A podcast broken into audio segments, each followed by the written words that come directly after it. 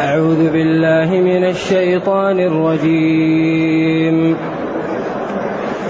إنما التوبة على الله للذين يعملون السوء بجهالة ثم يتوبون من قريب. ثم يتوبون من قريب فأولئك يتوب الله عليهم. وكان الله عليما حكيما. وليست التوبة للذين يعملون السيئات حتى إذا حضر أحدهم الموت قال إني تبت الآن ولا الذين ولا الذين يموتون وهم كفار. أولئك أعتدنا لهم عذابا أليما. يا أيها الذين آمنوا لا يحل لكم أن ترثوا لا يحل لكم أن ترثوا النساء كرها ولا تعضلوهن لتذهبوا ببعض ما آتيتموهن إلا إلا أن يأتين بفاحشة مبينة وعاشروهن بالمعروف فإن كرهتموهن فعسى أن تكرهوا شيئا ويجعل الله فعسى أن تكرهوا شيئا ويجعل الله فيه خيرا كثيرا. الحمد لله. الحمد لله الذي أنزل إلينا أشمل كتاب وأرسل إلينا أفضل الرسل وجعلنا خير أمة أخرجت للناس. فله الحمد وله الشكر على هذه النعم العظيمة والآلاء الجسيمة. والصلاة والسلام على خير خلق الله وعلى آله وأصحابه ومن اهتدى بهداه. أما بعد فإن الله تعالى يبين الأوقات التي تقبل فيها التوبة. والأوقات التي إذا وصلها الإنسان لا تقبل منه التوبة. بعدين قال وكان الله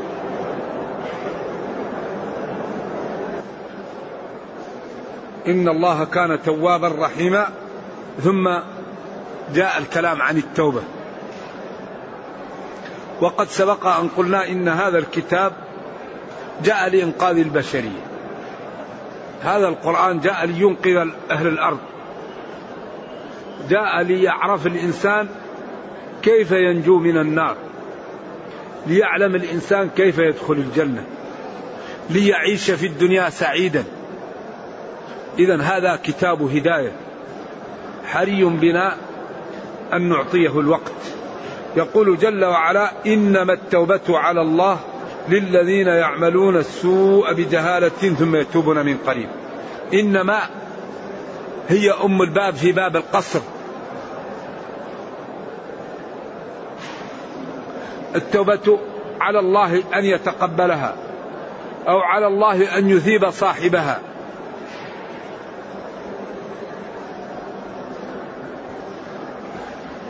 إذا التوبة واجبة على الله أوجبها على نفسه تفضلا وإلا هو لا يسأل عما يفعل. للذين للجماعة الذين يعملون السوء. السوء هي الآثام. بجهالة هذه صفة كاشفة. أصلا لا يمكن واحد يعمل السوء إلا بجهالة. لأن نفس فعل السوء هو في حد ذاته جهالة. إذا إنما التوبة على الله للذين يعملون السوء وبجهالة ملازمة لعمل السوء. لأن أي إنسان يعمل سوء سواء كان متعمدا فهو جهالة. إذا أي إنسان يعمل السوء هذا جهالة. لكن قال ثم يتوبون من قريب. بعد أن يعمل السوء يتوب. والقريب للأقوال فيه للعلماء فيه أقوال أصحها أنه قبل الموت. القريب قبل الموت. إذا الحياة كلها قريب. قل متاع الدنيا قليل. فلما لا لا نصبر حتى ننجو فلماذا لا نتجرع الطاعات حتى نتعدى. فلماذا لا نصبر على البصر على اللسان على السمع على القلب على الجوارح حتى نتعدى وننجو. والله يقول ثم يتوبون من قريب قالوا قبل الموت. هذا كله قريب. وقال بعضهم قبل الموت أو قبل معاينتها. لأن الإنسان إذا أصبح في الحشرجه وجاءه السكرات ذلك الوقت ما هو مستعد للتوبة لأن الأمر أعلى وافخر كما يقول كبير المفسرين. اذا التوبة تكون قبل ثلاثة أمور. تقبل التوبة قبل مجيء ثلاثة أمور. فإذا جاءت هذه الأمور الثلاثة لا تقبل التوبة. أول شيء أن تأتي الموت. هذا صاحبها وإن كان على كفر عياذا بالله انتهى منه العمل. هذا كتب عليه الشقاء الأبدي. ولذلك لا يوجد شيء أخطر ولا أشقى ممن يموت على الكفر. إذا كما قال ولا الذين يموتون وهم كفار. إذا هذا هو أخطر شيء وهو الذي كان كبار المفسرين والعلماء يخافون من العاقبة. لأن الواحد يقول أنا لا آمن على ما لا كتب لي فلذلك لا آمن حتى أدخل الجنة. ويذكر الذهبي في سير أعلام النبلاء عن الإمام سفيان الثوري أنه لما كبرت سنه كان يكثر البكاء. فقال له أصحابه يا إمام أنت على خير فما الذي يبكيك؟ وأنت على عبادة وصلاة وصوم ونرجو لك الخير. قال أنا لا أخاف من ذنوبي. قال ومما تخاف؟ قال نخاف أن يؤخذ إيماني قبل أن نموت. نخاف من سلب الإيمان. وعمر وهو هو كان يسأل حذيفة بن اليماني ويقول له أبي الله عليك قال لك رسول الله إني منافق؟ يقول له حذيفة لا والله لا أزيدك. لأن حذيفة كان أمين سر رسول الله صلى الله عليه وسلم. وقال كان الناس يسألون رسول الله صلى الله عليه وسلم عن الخير وكنت أسأله عن الشر مخافة أن يدركني. وأبو بكر كان يأخذ لسانه وينتره ويقول والله هذا الذي أوردني. قال والله لا آمن مكر الله حتى أدخل كلتي رجلي الجنة. فإذا دخلت بكل الجنة أمنت وقال بعض السلف أدركت سبعين من الصحابة كل واحد منهم يخاف النفاق على نفسه. ولما كلم عمر وزاد وقالوا له ألم يبشرك رسول الله صلى الله عليه وسلم بالجنة؟ فقال لعله على شر. لعله على شر. إذا هذا الذي يخيف. الذي يخيف ويزعج هو ما الذي كتب للإنسان في اللوح المحفوظ؟ لكن الإنسان لا يملك إلا أن يسدد ويقارب ويفعل ما استطاع من الحسنات ويبتعد عن الذنوب ويكثر من سؤال الله. اللهم ثبتنا اللهم ارزقنا الجنة اللهم ابعدنا من النار لأن الله يقول ادعوني أستجب لكم. وإلا هذه السابقة مخيفة جدا ومزلزلة.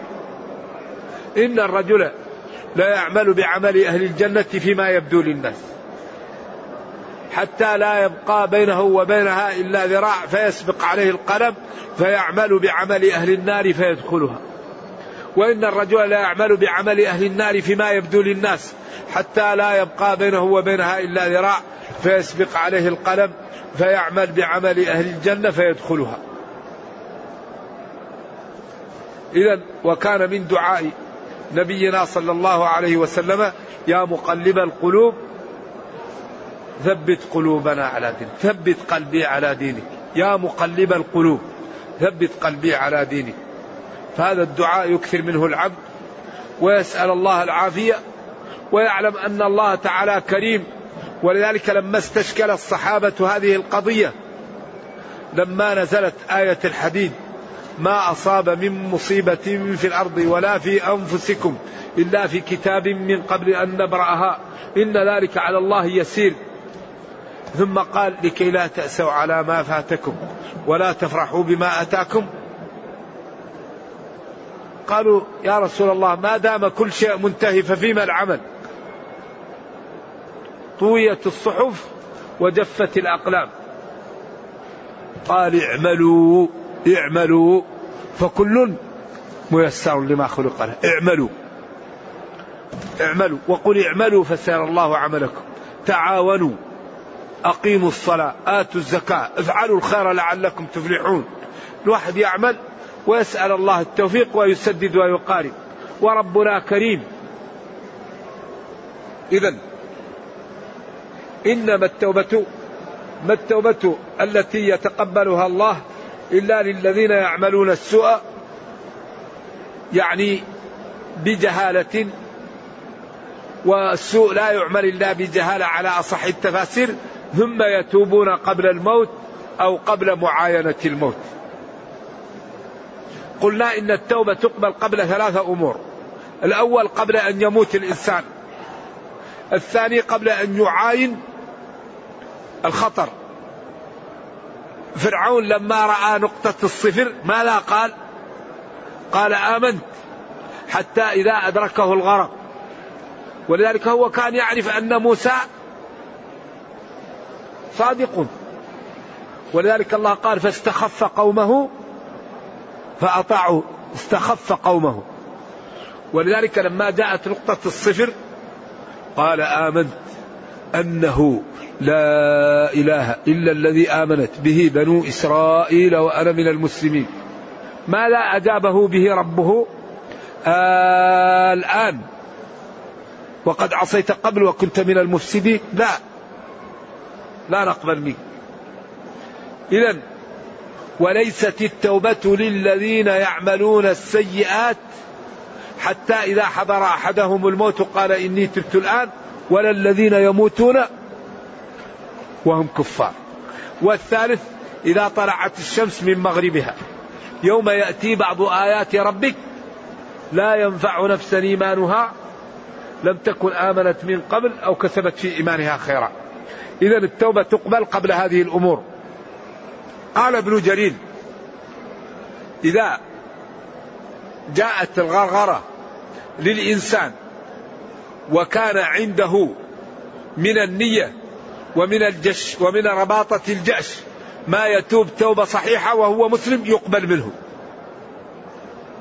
لكن قال من الصعب أن الإنسان إذا كان في هذه المرحلة يتوب توبة صادقة. أما إذا تابها تقبل منه. إذا التوبة تقبل. لكن تقبل إذا كانت حقيقية ولم يكن لأجل الخوف أو لأجل شيء وإنما عملها خالصة من قلبه فالله تعالى يقبل التوبة لمن تاب.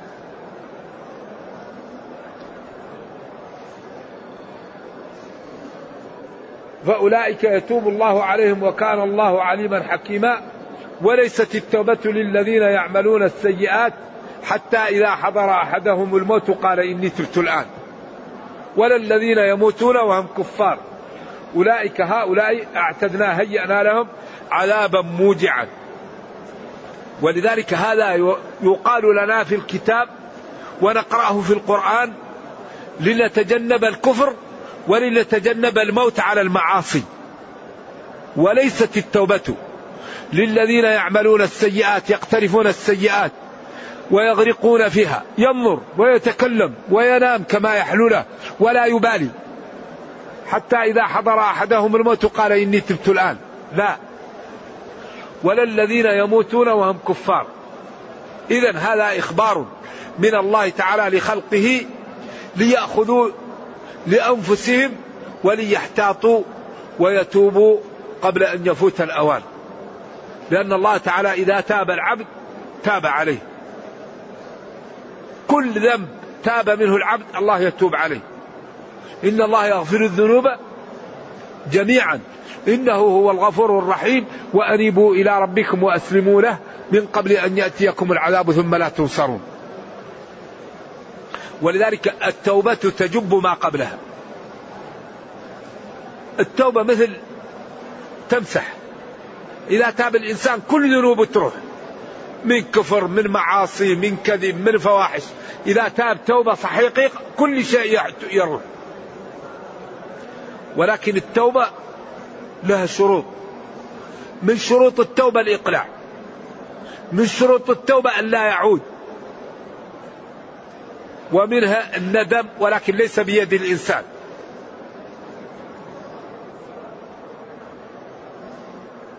ومنها أن يكثر يكثر من الخير والاستغفار ويحاول أن يسدد ما فعل. لكن أهم شيء في التوبة الإقلاع والنية أن لا يعود.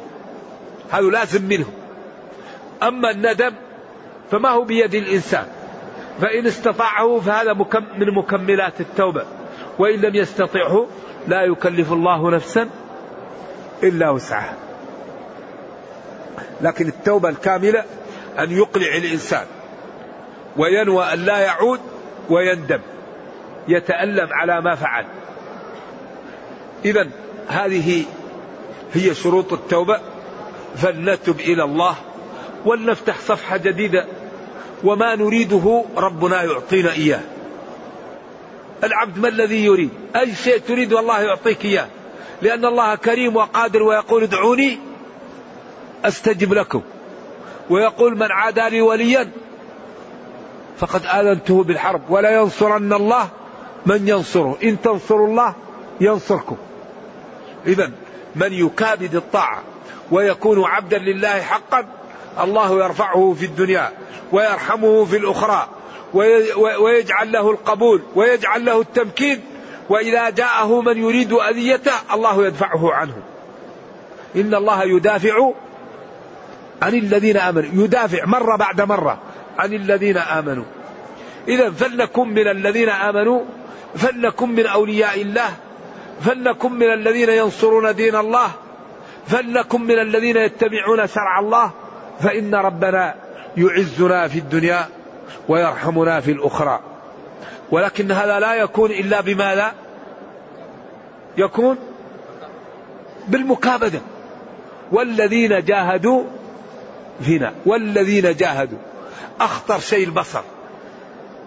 هذا البصر أمره عجيب أخطر شيء اللسان السمع. فإذا كابدنا موارد العلم واستعملناها في طاعة الله الله لن يضيعنا. موارد العلم. هذه موارد العلم أعطيت لنا لما لا؟ لما لا أعطيت لنا؟ لنشكر الله. والله أخرجكم من بطون أمهاتكم. لا تعلمون شيئا. وجعل لكم السمع والأبصار والأفئدة لعلكم تشكرون. تنظر في المصحف وتقول الحمد لله على نعمة البصر. تسمع القرآن وتقول الحمد لله على نعمة السمع. وتفكر كيف تنقذ أمتك. كيف تنقذ دينك. كيف تنقذ جيرانك. كيف تبر بوالديك. كيف تترك لك بصمات قبل أن تموت؟ وتقول الحمد لله على نعمة العقل. وجعل لكم السمع والأبصار والأفئدة لعلكم تشكرون. ما أعطاك البصر لتنظر إلى الحرام. ما أعطاك السمع لتسمع الحرام. ما أعطاك العقل لتفكر في الحرام. لا. لعلكم تشكرون. أعطانا موارد العلم لنشكر الله ونستعملها في طاعة الله. ما أرقى هذا الدين سبحان الله ثم قال جل وعلا أولئك أولئك هؤلاء المذكورين أعتدنا هيأنا لهم عذابا أليما موجعا. فاحذروا منه وتوبوا إلى الله قبل أن يفوت الأوان. واعملوا بطاعة الله فإن من عمل بطاعة الله الله تعالى يصلح له دنياه وأخراه. ثم قال جل وعلا يا أيها الذين آمنوا لا يحل لكم أن ترثوا النساء كرها ولا تعضلوهن ولا يحل لكم أن تعضلوهن. هذا هو مكمل للآيات السابقة في حقوق النساء. كانوا في الجاهلية الرجل إذا مات وليه يأخذ ثياب ويرميها على المرأة. فتكون تبعا له. إن أحبها تزوجها وإن حب عضلها حتى يرثها أو تفتدي منه وإن أحب زوجها لغيره وأخذ مهرها. هذا كان في الجاهلية. إذا لا يحل لكم ولا يجوز لكم أن ترثوا النساء. يعني كارهين لذلك الإرث وهم لا يريدونه ولا يحل لكم أن تعضلوهن. إذا هذا أمر كان في الجاهلية حرمه الإسلام فالمرأة إذا مات زوجها إن كان ولي ابن تحرم عليه وإن كان أخ أو ابن عم واعتدت إن أرادت أن تتزوجه فلها ذلك ليعطيها مهر وإن أرادت أن تتزوج غيره فلها ذلك إذا ليس لها إرث وإنما هي إذا خرجت من العدة لها الحرية في من تختار وفي الجهة التي تذهب إليها. وليس لكم عليهن سبيل بعد موت زوجها. لا يحل لكم أن ترثوا النساء كرها. ولا يحل لكم أن تعضلوهن. للعلماء أقوال في تعضلوهن ولكن الذي ترجحه الآية أن المقصود هنا عضل الزوج. بدليل لتذهبوا ببعض ما أتيتموهن. ولكن لا يجوز للولي أن يعضل موليته عن عن الزواج. فالعضل محرم. لكن في هذه الآية المقصود به الزوج بدليل قوله لتأخذوا لتذهبوا ببعض ما أتيتموهن. وللمرأة ما أعطاها شيء ليذهب به. فدل على أن في هذه الآية المقصود والنهي منصب على من؟ على الزوج. إذا كره زوجه وأراد أن يفارقها فلا يحل له أن يضايقها ليأخذ مهرها أو جزءا مما أعطاها. فإن ذلك محرم وينافي المروءة. بل قال تعالى ومتعوهن على المسع قدره وعلى المقتر قدره متاعا بالمعروف حقا على المتقين وفي الآية الأخرى حقا على المحسنين. هذا جمال الدين. وهذا حسنه وهذا دعوته لكل جميل. أما الذي إذا كره زوجه ضايقها ليأخذ شيئا من مالها فهذا لؤم ودناءة وجشع وبخل ولا يفعله صاحب المروءة. إذا لا يحل لكم أن ترثوا النساء وهن كارهات لذلك ويتزوجها أخو الزوج أو عمه أو ابن عمه لا يحل ذلك. ولا يحل لكم أن تعضلوهن. أما الولي الذي يعضل موليته لأجل راتبها فهذا قمة في الدناءة. هذه دناءة وأمر محرم وشنيع لأنه يعرض بنته للفاحشة يعرض بنته لتبقى بدون زوج ولا أولاد لها. ويعرض موليته لتبقى محتاجة لأن المرأة لا يعفها إلا زوجها وأولادها. لأن المرأة لها حاجة كما أن الرجل له حاجة. والمرأة يصيبها العنت كما الرجل يصيبه العنت. ولذلك هن شقائق الرجال. فبعض الأولياء يأخذ بناته ويمنعهن من الزواج حتى يتوظفن. ويأتين له برواتب ويقول أنا لا أسمح لها بالزواج لأن الزوج يمنعها أو يأخذ جزء من راتبها. هذه دناءة. وهذا عليه وعيد شديد. ولذلك من يفعل هذا يخشى عليه. والمرأة لا فائدة لها في المال والوظيفة بالنسبة للزوج. لأن الزوج إذا كان فاضلا سيعطيها مالا. ويعطيه لأهلها وسيكرمهم وسيغنيها بإذن الله وتجد ولد فيكون ولد قرة عين ويكون صالحا وخير ما في الدنيا المرأة الصالحة والولد الصالح. فحذاري حذاري ممن يمنع مولياته من الزواج. فهذا خطر وبالأخص إذا كان يريد عرضا من الدنيا. يأتيه خاطب وهو كفء يقول لا البنت تدرس. خليها يا أخي تتزوج. الزوج يمكن ما تتزوج ولو كانت عندها شهادة. كم من فتاة الآن عندها الدكتوراه وهي عزبة مسكينة تتعذب؟ لا زوج لها ولا أولاد. ما الذي تريد بالمال وهي لا زوج لها ولا أولاد؟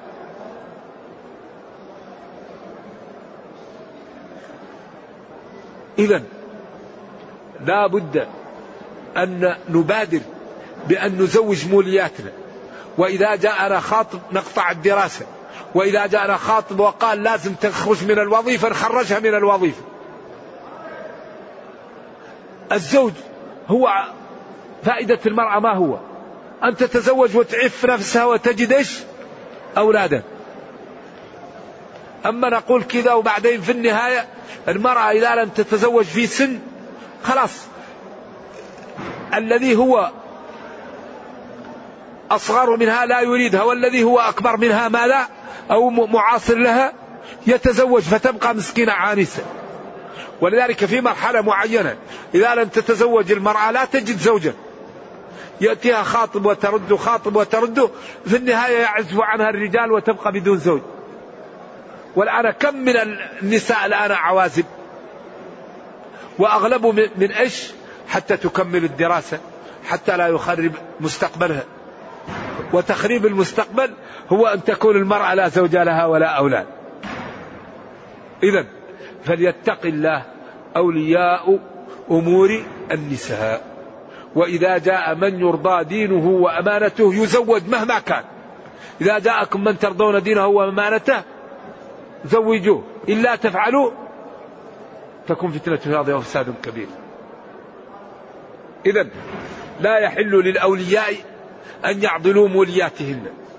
فإذا عضل الولي وجاء الكفء للفتاة.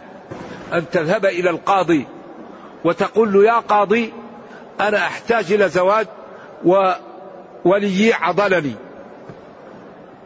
فينظر القاضي فإذا كان الرجل كفءا ولا حجة عند الولي مقنعة فتسقط ولايته ويوليها البعيد أو يوليها القاضي ويزوجها. إذا لا يجوز العضل فإن عضلت المرأة عضلها وليها وكانت محتاجة إلى الزواج إما لكي لا تبقى بدون أولاد أو لكي لا تقع في عنت في الفاحشة فلها أن تذهب للقاضي وتقول له يا قاضي أنا محتاجة إلى الزواج ووليي أعضلني. قال العلماء إلا الأب. وبعضهم قال الأب أيضا إن لم يأتي بحجة مقنعة أيضا هو يكون عاضل ولكن الأب يختلف عن غيره لوجود قرابته ولمحبة البنت عنده ومحافظته عليها فصعب أن يكون الأب عاضل. لكن إن ظهر ذلك فللقاضي أن يرغمه هو بالزواج أو يزوج القاضي. إذا هذا الإسلام حافظ على المرأة فأعطاها مهرها وأمر بالعدل لها وجعل عضلها محرم وحرم ميراثها. ولكن المرأة ليست كالرجل وليس الذكر كالأنثى. فهناك أمور لا يمكن أن تقوم بها إلا المرأة. هذا يجب أن يعلم. الرجل لا يمكن أن يلد لأنه لا رحم له. الرجل لا يمكن أن يرضع لأنه لا ثدي له فيه الحليب. إذا في فوارق طبيعية لا بد أن نعلمها. المرأة لازم تحمل أقل شيء من تس ستة شهور إلى تسعة شهور. أقل الحمل ستة شهور إلى تسعة شهور هو التمام. إذا إذا أردنا أن نسوي بين الرجل والمرأة نشغل الرجل فيما يحسن ونشغل المرأة فيما تحسن وكل منهم نجعله يشتغل في حقله فتزدري الهمة وتقوى. فإذا عملنا أعملنا الرجل في أعمال المرأة ضيعنا الرجل ولا يمكن أن يقوم بها. وإذا أعملنا المرأة في أعمال الرجل ضيعنا المرأة ولم تقم بذلك فتختل القضية. إذا من أحسن ما تقوم به المرأة هو الإنجاب. مصنع للأمة تنتج لهم الرجال تنتج لهم العقول تنتج لهم العلماء تنتج لهم الصالحات القانتات الحافظات للغيب. إذا ينبغي أن نشغل المرأة فيما تحسن وينبغي أن نشغل الرجل فيما يحسن ونعلم أن الرجل ليس كالمرأة. ولذلك في جميع أنحاء العالم المرأة يوضع لها الأصباغ على وجهها. الكحل والحمراء والنيلة وال شو اسمه هذا اللي ما لا يقال له هذا اللي يوضع هنا؟ تشقير ولا ماذا؟ والرجل ما يعمل له هذا اللي يعمل هذا للرجل يكون مجنون عنده قصور عقلي. في الصين وجنوب أفريقيا وفي اليابان وفي كندا. كل العالم النساء يحط لهم ذا. طيب ليش ما يحط للرجال؟ إذا نحن لا نعدل بين الرجل والمرأة. لماذا؟ إذا الرجل له طريقة والمرأة لها طريقة. فالرجل جمال الخشونة والقوة والمرأة جمالها الأنوثة والضعف. ولذلك قال أو من ينشا في الحليه؟ نعم الرجل جمال الخشونة. ولذلك الشعر في الرجل جمال. المرأة تحب في الرجل أن يكون في شعر ولكن الشعر في المرأة عيبة وخشونة وعيب. ولذلك المرأة إذا نبتت لها لحية ماذا يقول العلماء؟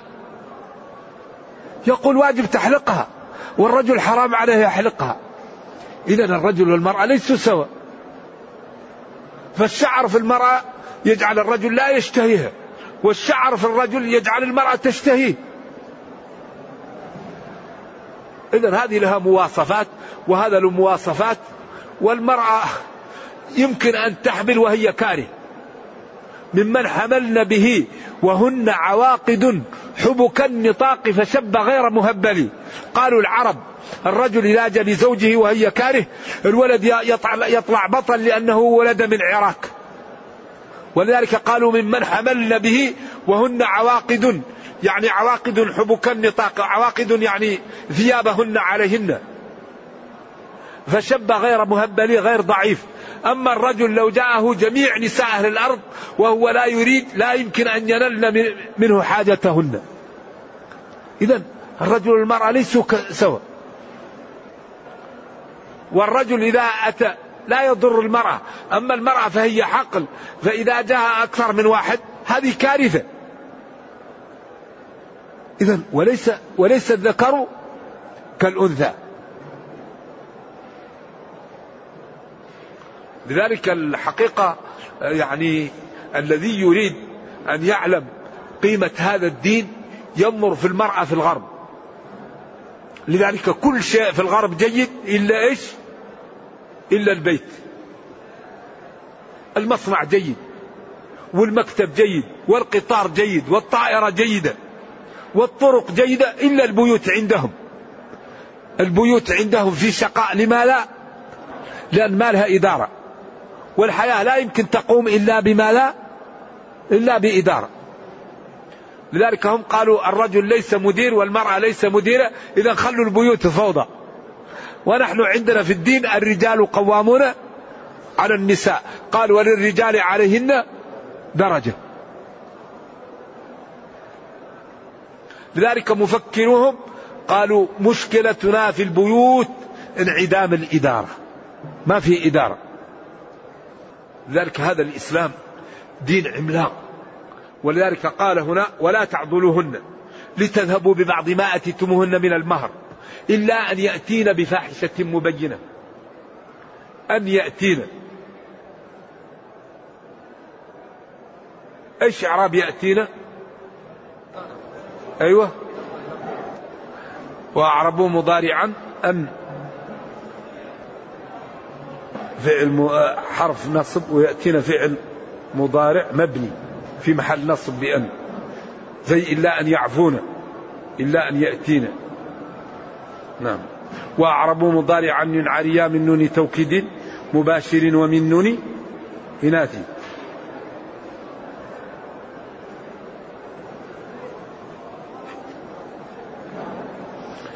لا يؤلم الضرب ممن لا يميز للهندات يدعون والزيدون يدعون. ما هو واضح هذا الكلام؟ الهندات يدعون يفعلن. والواو لام الفعل. والنون فاعل. والفعل مبني لاتصاله بنون الإناث. والزيدون يدعون النون علامة للرفع. والواو فاعل. ولام الفعل محذوف أصلها يدعون. ووزن الهندات يدعون يفعلن ووزن الزيدون يدعون يفعون. وهذا فعل مرفوع لأنه من الأفعال الخمسة وهذا فعل مبني لاتصاله بنون الإناث. هذا كأنه هذا مش مشكل. ها؟ نبتعد عن هذا أحسن في الدرس؟ نعم. نحن ما نريد نحرجكم نريد نستفيد. هو هذه مشكلة يا شيخ. فاحشة مبينة اختلفوا فيها. فمنهم من قال الزنا ومنهم من قال النشوز ومنهم من قال سوء الطبع. ولذلك إذا كان الشؤم في شيء في ثلاث. في البيت والمركب وفي الزوجة. البيت يكون ضيق. والجيران أهل سوء. والمركب يكون كل شوي بالله عليك دف. الأول كانت الدابة تصرع الآن الدف. أو أعطيني اشتراك يا أخي. هذا هو هذا هو شؤم الدابة الآن. أيوة تكون مشكلة. كل شوي تحاول واحد يساعدك فيها. والمرأة تكون لا تلد وتكون سيئة الملكة تأذيك. إذا فاحشة قالوا الزنا. قالوا النشوز قالوا سوء الطبع الأذية وعدم الطاعة والطبري قال الجميع داخل في الفاحشة. وإن كان أكثر ما يطلق في اللغة الفاحشة على الزنا. إذا إلا أن يأتينا بفاحشة. فإذا آتت الزوجة بفاحشة فلا مانع من أن الزوج يقرصها شوية عشان تعطيه بعض ما أعطاها عشان يأخذ منها البعض. والأولى والأفضل لأهل الفضل أن الرجل إذا رأى الزوجة غير صالحة له يمتعها ويتركها كما قال إمساك بمعروف أو تسريح بإحسان. ولذلك يقال أن زين العابدين بن علي رضي الله عنه كان مزواج والذي يكون مزواج لا بد يطلق لأن اللي أكثر من أربعة مشكل فهو كان يطلق وفي امرأة قال لها خذي من البيت ما تريدين والحق والحقي بأهلك. فأخذت عليها ثيابها وحطته على منكبها. وقالت أعز علي ما في البيت أنت وشالته معها. فاستحى وقال لها جلسي أيوه. فكانت قوية. إذا إذا قامت المرأة بفاحشة على الزوج أن يأخذ منها بعض ما أعطاها. من العلماء من قال لا يأخذ المهر كامل. ومنهم من قال يأخذ المهر كامل ومنهم من قال يأخذ ولو زيادة ولو يأخذ كل ما عنده. ولذلك كانت امرأة كاره في زمن عمر وناشز ونومها في خن. فلما كان في الصباح قال كيف بت قالت ما بت ليلة أسعد من البارحة لأني بت بعيدة من هذا الرجل. فقال له يا أخي طلقها ما في فايدة هذا ولذلك المرأة إذا كرهت الرجل وكانت يعني مستقيمة وكانت كراهيتها جبلة الإسلام لا يرغمها على أن تبقى معه كما أن الرجل لا يبقى مع من كرهها.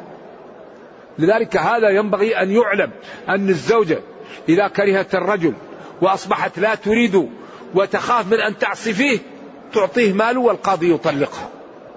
ولذلك النبي صلى الله عليه وسلم قال للمرأة لما جاءته وقالت له إني لا أكره من فلان. شو اسمه الصحابي؟ ثابت بن قيس. لا أكره فيه خلقا ولا دين ولكن لا أحبه. قالوا أنه كان ليس بجميل رضي الله عنه فلا نريده. قالت وأكره الكفر يعني أن نعصيه أو, أو نخالف أمره أو ننشز منه أو لا نطيعه. قال أتردين عليه حديقته؟ قالت نعم. قال خذ الحديقة وطلقها تطليقا إذا قال العلماء إذا كانت المرأة غير مخببة وكانت عاقلة ورشيدة وزوجها إما على خلق غير طيب أو غير مستقيم أو لا تريد ترد المال ويطلقها. لأن بقائها معه يكون مفسدة أعظم وارتكاب خف الضررين لازم. بعدين قال وعاشروهن بالمعروف. هذه الكلمة رائعة. وعاشروهن بالمعروف. خالطوهن بالمعروف. كلمة طيبة. كلام طيب. أي شيء تريد حاضر. عاشروهن بالمعروف. مما عرف من الكلام الطيب.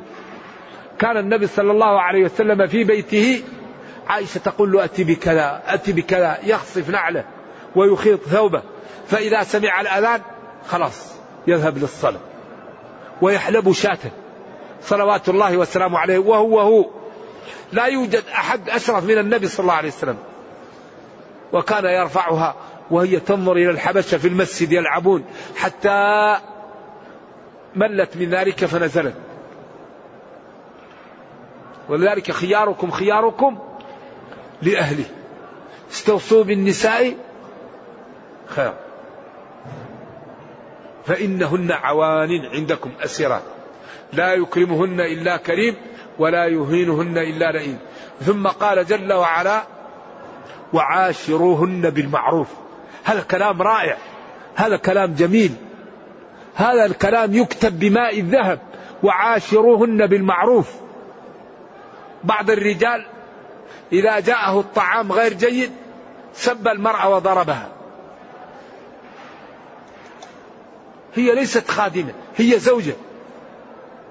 الزوجة لها اسم والخادمة لها اسم. لا يجب عليها أن تطبخ ولا أن تغسل. هي يجب عليها أن تطيعك في نفسها. لذلك يعني كثير من الأزواج يظلم مع الأسف زوجه. كما أن بعض الزوجات أيضا يظلم أزواجه. ولكن لا ينبغي هذا. وعاشروهن بالمعروف. لذلك ابن عباس ورد عنه أنه كان إذا أراد أن يدخل بيته وينام يأخذ ثياب جميلة ويتعطر ويجمل ويقول أنا أريد أن نعمل لزوجي ما تريد إيش؟ تعمل لي. إنسان برا يلبس ثيابه وإذا دخل البيت يكون مثل الشيطان. هذا عيب. ينبغي يلبس ثياب جميلة ويكون عنده ويتجمل لأهله ويتلطف بهم ويكلمهم الكلام الطيب ويرفق بهم. ويرفق بأولاده وإذا دخل البيت دخل البيت السرور والفرح وما يكون الأب وولي البيت كالحية إذا دخل ويلكم جاء؟ أعوذ بالله. يكون كأنه ثعبان دخل البيت أو دخل البيت أسد. لا ينبغي لأهل المروءات. إذا دخل البيت أهل البيت ينسروا ويفرحوا أن جاء لأنه يسمع منه الكلام الطيب والإكرام. وبعدين إن أخطأ الإنسان يمكن الإنسان أن يؤدب في حدود الحاجة. وعاشروهن بالمعروف. يا سلام. المعروف هو ما يعرف من الشرع. خذ العفو وأمر بالعرف. وأعرض عن الجاهلين. وعاشرهن بالمعروف. كلمة طيبة. الرفق. الإحسان. عدم التعنيف. عدم السب. عدم الشتم عدم الاستهزاء. وإن أخطأت يكلمها الإنسان بالرفق. عائشة لما غضبت من خديجة ماذا قال صلى الله عليه وسلم. قالت غارت وقالت امرأة حمراء الخدين ماتت في الغابرين. أبدلك الله. قال لها كيف؟ هذه أم أولادي وورد كذا وهذه كذا وهذه لأنه كان يكرم صديقاتها. ويوم جاءت أختها فلما تكلمت ظنها هي فتأثر. ولذلك كان صلوات الله وسلامه عليه أحفظ الخلق للعهد. فكان يكرم صديقاته يصلهم لشدة وفائه بالعهد. لذلك الله يقول وعاشروهن بالمعروف. فإن كرهتموهن أي الزوجات أو الزوجة فعسى أن تكرهوا شيئا ويجعل الله فيه خيرا كثيرا. قالوا إن